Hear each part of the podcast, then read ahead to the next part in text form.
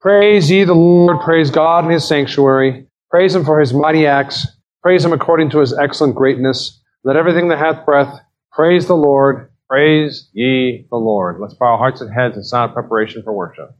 Let us pray.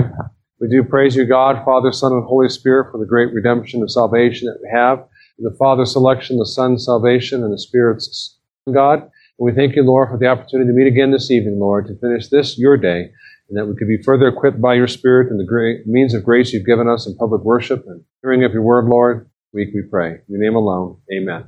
As we are gathered this evening, God above, as we are gathered by your call and gathered by the love for you and for the saints, we pray, Lord, for your continued love upon us through the blood of Christ Jesus, for the Holy Spirit to be with us throughout the week and through this evening especially, Lord, and through the means of grace that you've given us, that we may grow thereby.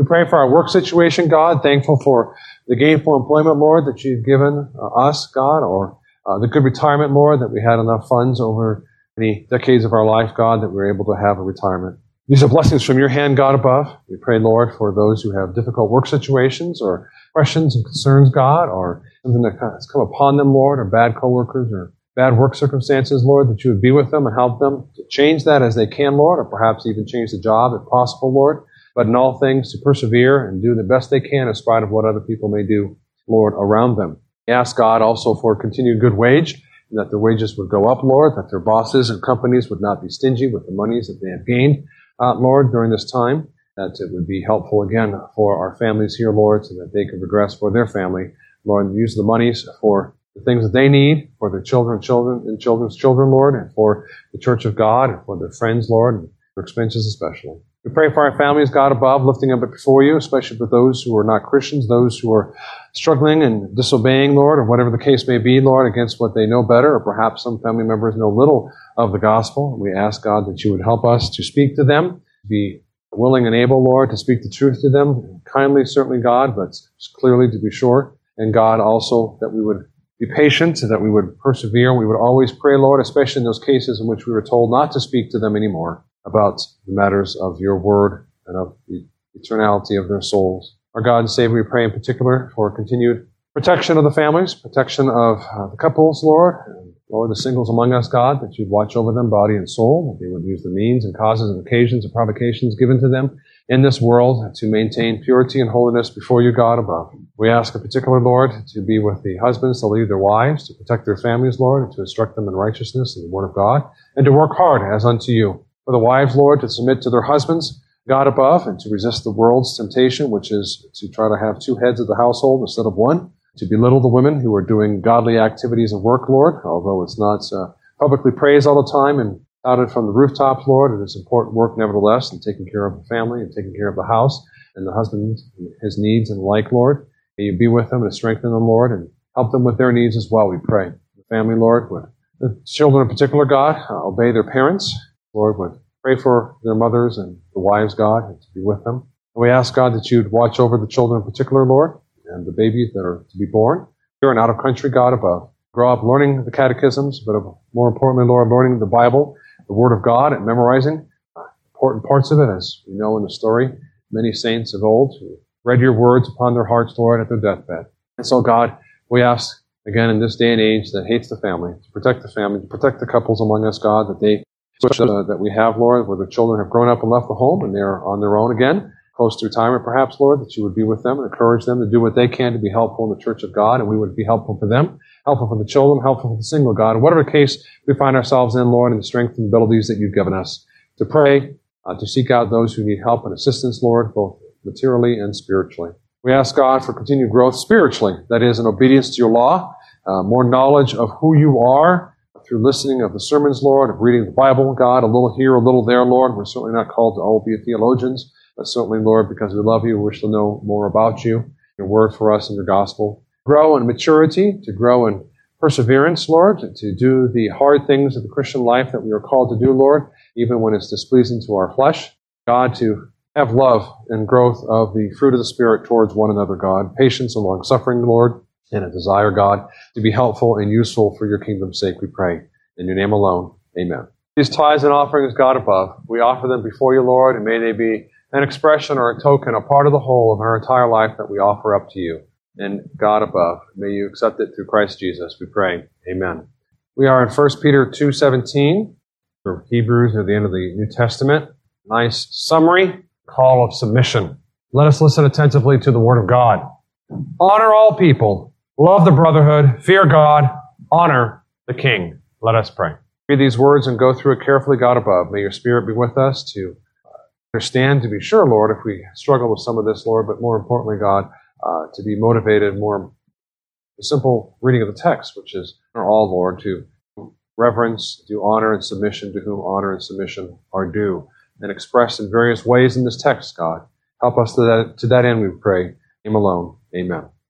Honor all. What it says here, if you have a typical translation, the word people will be in italics because the word is not there in the text, the actual Greek. And they are supplying it as an idea. Not uncommon, of course. We do that in English. We say shortened sentences with the implied object there, or even the subject at times. Like we say, run. Where's you run? I don't see the you in there, but we know it's implied there in the verb. And the same happens in the Greek and the Hebrew. Honor all, however. What does that mean? Are we to honor the devil? No, already, all doesn't mean all, right? That's important to point out. People take text and are confused about it, or unfortunately, they twist it and play games like this. Obviously, Peter is writing in a shorthand fashion. By all, he means all lawful authorities, as well as those close to us. Short list of people right after honor all indicates as much his intent to honor the king, to fear God, to love the brotherhood. So he gives a general proposition honor, give honor to all kinds of people. And let me give you some specifics. Thus, we see honor all is applied differently to each person. Kings are to be honored. It's the same word. God is to be feared. That's how you honor God. You ought to honor God. It's not like saying, honor everybody, but don't honor God. You got to fear Him and not honor Him. No, fearing Him is an expression of honor, right? The brotherhood of the saints are to be loved. These commands are not mutually exclusive. God is to be feared does not mean that God is not to be loved. we read the text elsewhere in the New Testament. We're told to love God.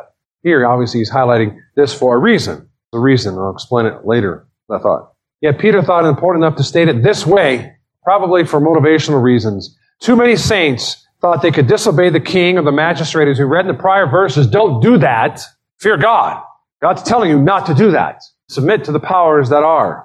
They fear God, they would obey the king. So Peter, in saying this, I think is reinforcing his prior point in verses 3 through 6, 13 through 16. Similarly, the call to love the brotherhood is a motivational call that does not exclude honor. It's not, he's not saying you love the brotherhood, but you don't honor them, obviously, as such. So, let us look more carefully at this text, and I'll go through it in ascending order. I'm going to take it out of order here because uh, Peter writes as a man. He has things on his mind. He has certain emphasis, perhaps, uh, and he threw this here as a looks like a summary of what was said before and what will be said later, because we know what comes later is servants be submissive to your masters, wives submit to your husbands, etc. So the first point, honor the king. As mentioned before, kings, governors, anyone with political and or social power. Kings and governors are social power uh, are social powers as well. Politics overlaps the social realm, obviously. Um, police, for example, are not political in a direct sense.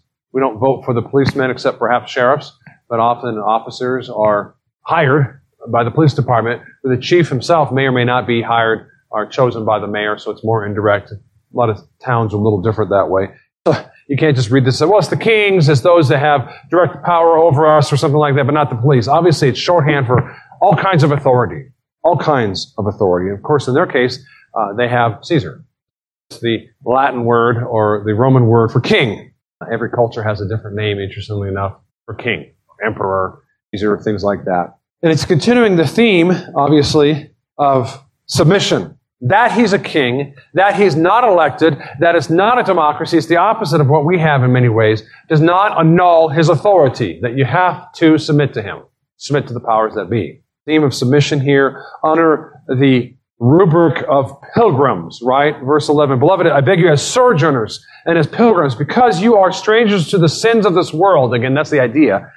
And ultimately strangers to the world in the longest sense of the world. We're not going to stay in this world, we're going to heaven. Because of that fact, you're supposed to abstain from sin. And one of those sins you should, abstain from is disobedience or rank rebellion against the powers that be. We talked a little bit about that in the morning with Luther and the peasants' revolts. He said, no, thousand times no. This is not the way to get things done. So Peter is reinforcing this fact to the Christians, many of whom probably thought, hey, King Jesus, I have King Jesus, so why do I need Caesar? No. So this is, use a phrase you've heard before, two kingdom theology in the traditional sense. They have two domains of authority. Church, Christ is king over the church. He's king over our lives, even under the kingdom of man, or the king of Rome in this case, the Caesar of Rome, or in our case, the president and everything else involved in that. That's true, but Christ is the Lord of our hearts. That's why there's always the exception of it can't tell you to sin. That doesn't change. so that's the traditional understanding. That's the traditional uh, background of our understanding. of course, here in this text here, the default position is submission to the powers that be. And of course, he's highlighting in particular uh, the civil authorities, as we know, because we'll talk about business or servants next, and then family after that. So it's a summary statement of submission, highlighting the, the important points for his audience that they are called to submit to all kinds of people, perhaps you could translate that, uh, to love the brotherhood, to fear God, to honor the king. He puts those specific points here, flushes them out a little bit as we see, especially with family and business. But I want to point one thing out here. I'm not going to a lot of time on it, but this call to honor all under one of the Ten Commandments, isn't it? Any moral law can be put under one or more of the Ten Commandments because they are but a summary of God's law. What summary point would it fit under? Try it. See hands going up. You trying to raise your hand? Oh, five. Yes. Going once, going twice. Yeah, the fifth commandment. Honor your father and your mother. That's the basis of social authority. And frankly, of all kinds of authority. I say social in the broadest sense. Business is a social uh, endeavor, right? Uh, private businesses are a social endeavor, selling something to society. Uh, clubs are a social endeavor, although they're closed off. They're still part of society. They can't just make any noise they want in the neighborhood and, and uh, keep you up all night, for example. Everything has these social implications. We are not libertarians that way. It's not every man for himself or every man is an island. And the family is the basis of all this levels of authority. And that's why it's written that way in the Ten Commandments. The family's first. This is where you learn submission to your parents. If you don't have that, you're going to have a hard time submitting to bosses. You're going to have a hard time submitting to teachers. You're going to have a hard time submitting to the magistrate, except he's got a gun, so you kind of feel compelled to do it. And unfortunately, we're seeing the effects of families and broken families and how they're having a hard time submitting. The fifth commandment and is the basis of submission and therefore the default state in which all Christians are called. Being born again, the coming of the New Testament expression of the covenant of grace, the passing away of the kingdom of Israel, the Old Testament expression of the church, has not annulled the Ten Commandments, hasn't annulled the call of submission. In fact, I would argue has reinforced it all the more. And so, another way of saying this is the burden of proof is on those who wish to disobey powers over them. As a general rule, general rule. That's the other way of saying our default stance is to submit. Default doesn't mean never resisting. There's different ways of resisting. And that's not the point here. That's not the point of the text. I've gone over that in Sunday school class, 12 part series on it, in fact, because it requires that kind of careful attention. Because the idea here is similar to your boss, to your parents, right? Do you really want to teach the average worker? No, your default position is always to question the boss. Are you sure? I'm not, I think I have a better idea, boss. No, you obey him. The default, default means that's just what you start out with and then something comes along, you may have to change the status and go, well, no, I can't do that. No, sorry, boss, I'm not going to cheat for you. I'm not going to steal for you. I'm not going to lie for you. Or another way of saying it is when in doubt, obey. Because if it's bad enough, they're asking you to lie, cheat, and steal, lie, steal, and cheat. There's no doubt. There's no like, I'm not, is that, am I, now you know that's wrong. And there you know, there, there's your exception. Don't obey. If you know God's law, then you know where you can disobey. Because if they tell you to violate God's law, that's where you disobey Is that. That's why I said all lawful authorities. Honor all lawful authorities. There's authorities who are not telling you to sin. So, number of cases across America, another way of looking at this point of the exception. Businesses and churches uh, went to court, current issues and other issues. And, and our law system, unlike the Roman law system, they have a way of doing that. So there's a way of resisting the local law or even the federal law. We, we call that going through the court system, right? There's a way of doing that. So we're still following the law when we're not following the law. Does that make sense? We're disobeying with this part of the law, and we're following another part of the law because our system is relatively complicated, isn't it? All these different counter checks and balances, it's called, when you take your class in high school, right? And that's the system we fall under. They didn't. They didn't have that. he had the magistrate, he had the big stick, and that's about all you had. Now, they had some of that, of course, because Paul did what? appealed to Caesar. If you're a Roman citizen, what, 10%, maybe 20% of the empire at the time, you could appeal to Caesar. And he did that. Paul didn't say, well, you know, Peter reminds us we're supposed to submit, and that means in any and all cases, and therefore I should never, ever uh, ask questions, uh, go around the boss, uh, appeal my decisions, ever, ever, ever. I don't think Peter and Paul are contradicting each other, brothers and sisters. Not at all. So even in this context, it's given the circumstances which you find yourself in, in weighing your options. Again, I went over that in Sunday school class uh, and counted the cost, frankly, because if you disobey and a strong enough disobedience, if you even ignore the courts, you lose in the courts, you ignore them, you ignore the police, you got to take punishment. That in the next section, in fact, because the, the servants are told you're taking the punishment even though you did good. You did the right thing, and you're punished for it. Praise God. You just leave it in His hand. So, disobedience then, although the exception has to be for serious matters, the default, when in doubt, is to obey. Even things that are annoying, that you don't like, that seem inefficient, that seem even stupid at times. I, all I can think of is working for somebody. You've all worked for somebody, haven't you? And you're like, what is his boss thinking? I don't understand this. You can argue with the boss and get fired. It's your prerogative. But I would argue that it's probably better to submit, and if it gets bad enough, you can eventually look for work. But meanwhile, obey while you're looking for work. Don't lose your job before you get another one. Submit. Honor. Honor in action is through submitting. Now, honor and action, as I go through these three points, I want to unpack thought, word, and deed, right? We're supposed to obey God's law in thought, word, and deed. And that means when we're called to honor, when we're called to love, when we're called to fear, we're supposed to do that in thought, word, and deed. So those are the three subpoints I have.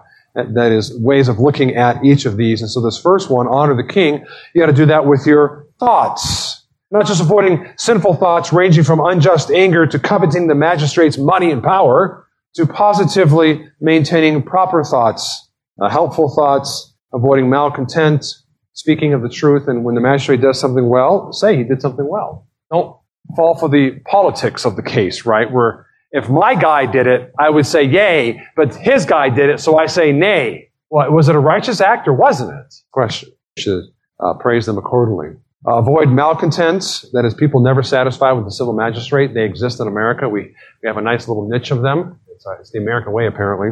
And avoid, uh, this, I was reminded this uh, for other reasons, avoid continual bad news. Turn off the TV if it's not helping your mindset in terms of submission. The news makes money and makes money off of bad news and making you feel bad and perhaps angry. So that's in thought and things that influence your thinking. In word, of course, don't be quick to badmouth situations we are uncertain of. And that's hard to do. I, I, I like, I, I tell myself to do that. And at the same time, I, I am, what's the word I'm for, lenient towards each of us because we are called in a democracy, a republic, maybe, to be informed citizens. So we all have our opinion. But I want to caution us to be careful about bad mouthing real quick before you know a lot of the facts. And it's even harder again because we know how the media is. They hide a lot of relevant facts. And so, um, on both ends, don't be quick to tell someone you're too quick. So take that what you will. uh, it's hard, brothers and sisters. It is hard. Uh, but as a general admonition, don't be quick to badmouth. Or as the Bible tells us, right, be quick to listen and slow to speak. With respect to the magistrate, with respect to the police officer, with respect to the judges, whatever powers that are over you locally and nationally. It's better to slow down, investigate the matter, or simply say, I don't know. I need to know more information. And I've, I've learned to do that more and more as time has gone by. But sometimes you can't because the matter may be serious enough. You got to vote on it. You have to make a decision. Then you just leave it in God's hand, right? You make a decision. You do your vote. You leave it in God's hand. Obviously, flagrant violations of God's law, like abortion, it is not dishonoring the king to call him out for that. It may be foolish in the case of literally having a king who has a sword and kill you. Uh, in the case of John the Baptizer, he did it to Herod, didn't he? What are you doing marrying that woman? For that, who lost his head over it. The rest of the Jews, I don't fault them for being quiet. They have to take care of their family. It doesn't help to take care of your family if your husband's dead. so part of that's your duty before the world, and that was his duty as a public prophet to say those things publicly. And pastors as well to not the same extent, but in a relative fashion. We talked a little bit about that again with Luther in Sunday school class and the harsh language he used about wicked people. He said hard things about hard people or wicked people. Time for that. and of course, deed, not just thoughts and words, which the thoughts, of course, uh, influence our deeds at times. We keep thinking bad thoughts and always malcontent and discontent about the powers that be when it's not deserved. There is a time to deserve it, of course. If they were persecuting us, you should not be satisfied with the powers that be, obviously. You should pray that they would be removed, that they would stop persecuting you. So, uh, discontent is specifically uh, a, a sin matter with respect to the circumstances. But the deeds, of course, we talked about, which is submitting to the laws. They tell you to drive so fast, drive so fast. Put the seatbelt on, put the seatbelt on. Partly again, what does he say here in the prior verses? The world is watching you and looking for something to trip you up to make you look bad. Don't give it to them.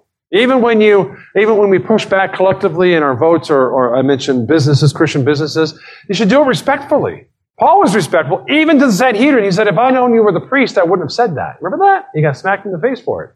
And push back, push back as it were in an honorable fashion, best you can. Love the brotherhood. So the first point was honor the king or honor the magistrate, honor the powers that be, the police officers or everyone else. Love the brotherhood.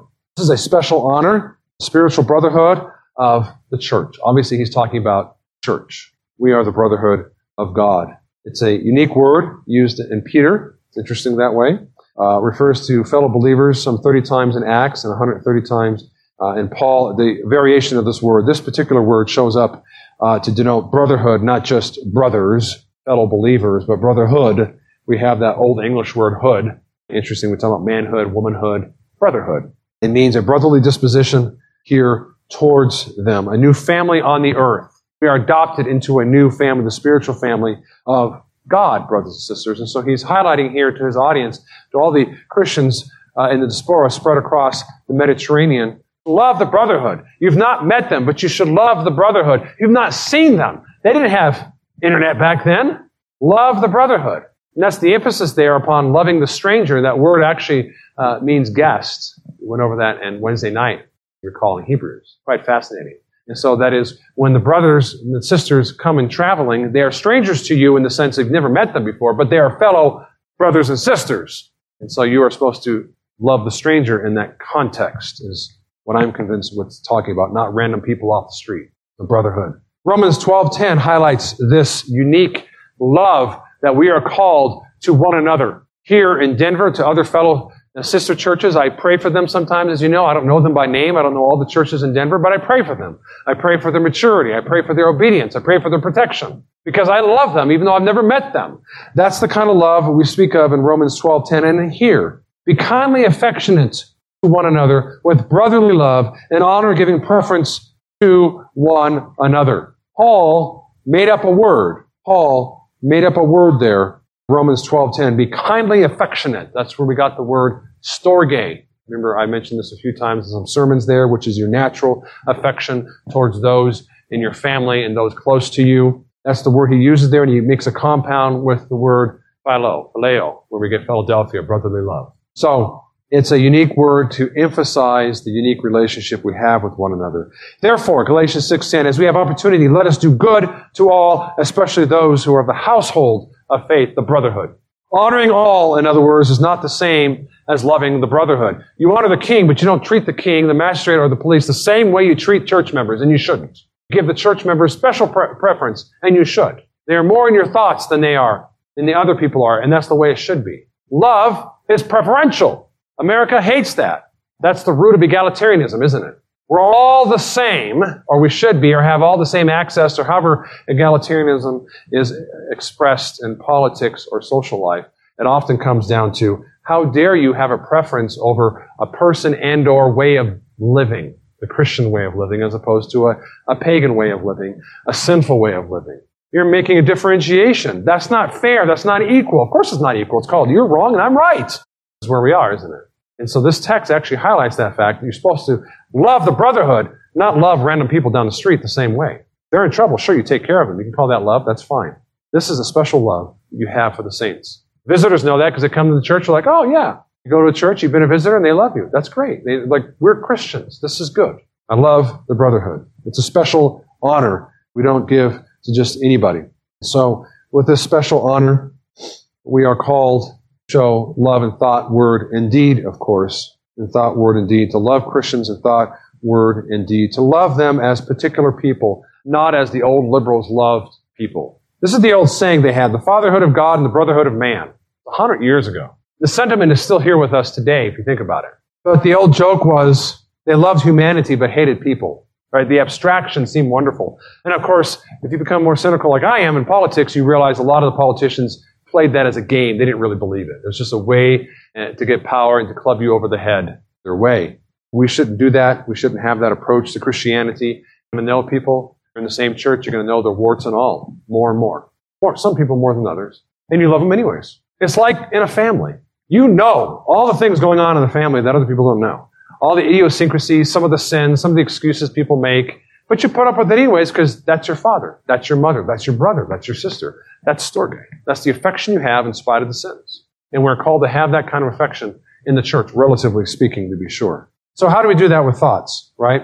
Don't forget about the brothers and sisters throughout the week. As, again, you are able. We certainly can be very busy. Sometimes you work very long hours. I remember as an engineer, we had a broken uh, test bed for the circuitry cards. And I spent 12 hour days trying to find that problem because when it comes to electromagnetic waves and waveguides, they're called, it's a pain to troubleshoot because you can just breathe funny and it would send the, the signal off. It was a month doing that. Remember that, honey? It's like, I'm never going to come home. Ugh, so I wasn't thinking a lot about you guys. Sorry. I was trying to get work done. So it's as you are able, obviously, as it is with all these commands. Prayer time is a good time to do it uh, on Sundays to come and, or at least if you get the email, to go over that throughout the week uh, local church, especially by name and family members. Weep when they weep, rejoice when they rejoice. Standing what's going on at Presbytery as you were able, the General Assembly, uh, and uh, the like. And so, another way of describing some of this and thoughts to be quick to hear, slow to speak. Again, more with your brothers and sisters than with the magistrate. You should have more patience with each other than with the magistrate. In general, it would seem to me, because you love them more. Part of love is you extend more sympathy and more mercy. In word, praise the church, praise members of the church for good deeds and the like. Uh, yeah, it's really awkward when the pastor goes over these points sometimes, right? I'm not talking about me, obviously. Everyone needs encouragement. We need encouragement sometimes. I know that, uh, and it's it's it can be hard sometimes with uh, men, as women find out. Men react to stress and differences differently than women in general. We don't think the way they do that way, and sometimes we forget that they need encouragement, or perhaps another guy needs encouragement. I, at least that's my experience uh, in these matters. Both individuals need praise, and institutions need praise to the extent that they deserve it, of course. Recall the good things, recall the teaching, recall the love and the like to reinforce uh, good thoughts instead of malcontents in your heart. Pray out loud. You praise with your mouth. You can pray out loud as well to reinforce thoughts, the proper thoughts, to pray for the troubles of fellow Christians in our church. Uh, again, to get a list and go through it, to teach your children to pray. Have them pray out loud. Baptized members of the church, they should learn how to pray when they're very young defend the good name of fellow Christians, not passing on gossip, uh, verifying claims, covering sin, for love covers a multitude of sins, brothers and sisters, and we can do that with our mouth as well. And of course, not just thoughts, words, and deeds with respect to the love of the brotherhood, uh, thoughts and words, but also deeds. Submit to the leaders of the church. Again, the default position, there are exceptions. The pastor can't tell you to sin.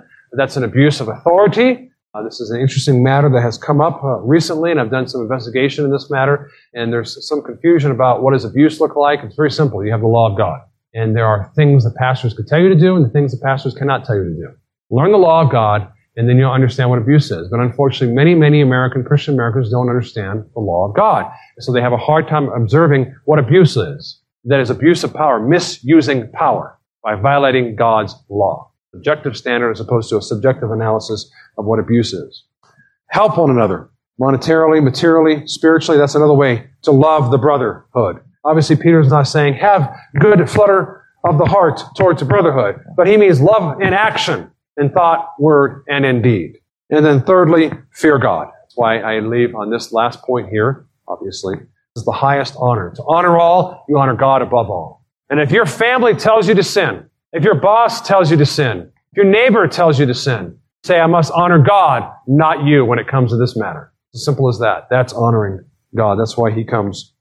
His honor is more important than all the other honors together. But that's not an excuse, as Peter is saying here in a roundabout way, to not submit otherwise, right, to the magistrate. Well, I honor God, so I don't have to submit to anybody. Sorry. Sorry, mom and dad. You're on your own. Obviously, he's not saying that. The extent that your parents and the, and the authorities over your life are doing things not contrary to the Word of God and going towards uh, good ends and good goals, we should submit to them and even help them and make things even better as we are able. So this last point of fearing God is the highest honor to give to give God. Willing to stand up for Jesus, even if te- people tell us to shut up. Fear, I need to hash this out in our church, does not exclude love any more than it does with children who fear their parents and love their parents same time, as well they should. I don't mean a servile fear, of course. I mean the fear of love, fear of a child, a fear of disappointing parents, a fear of them disciplining. Those are good, those are good fears and that we ought to have towards God,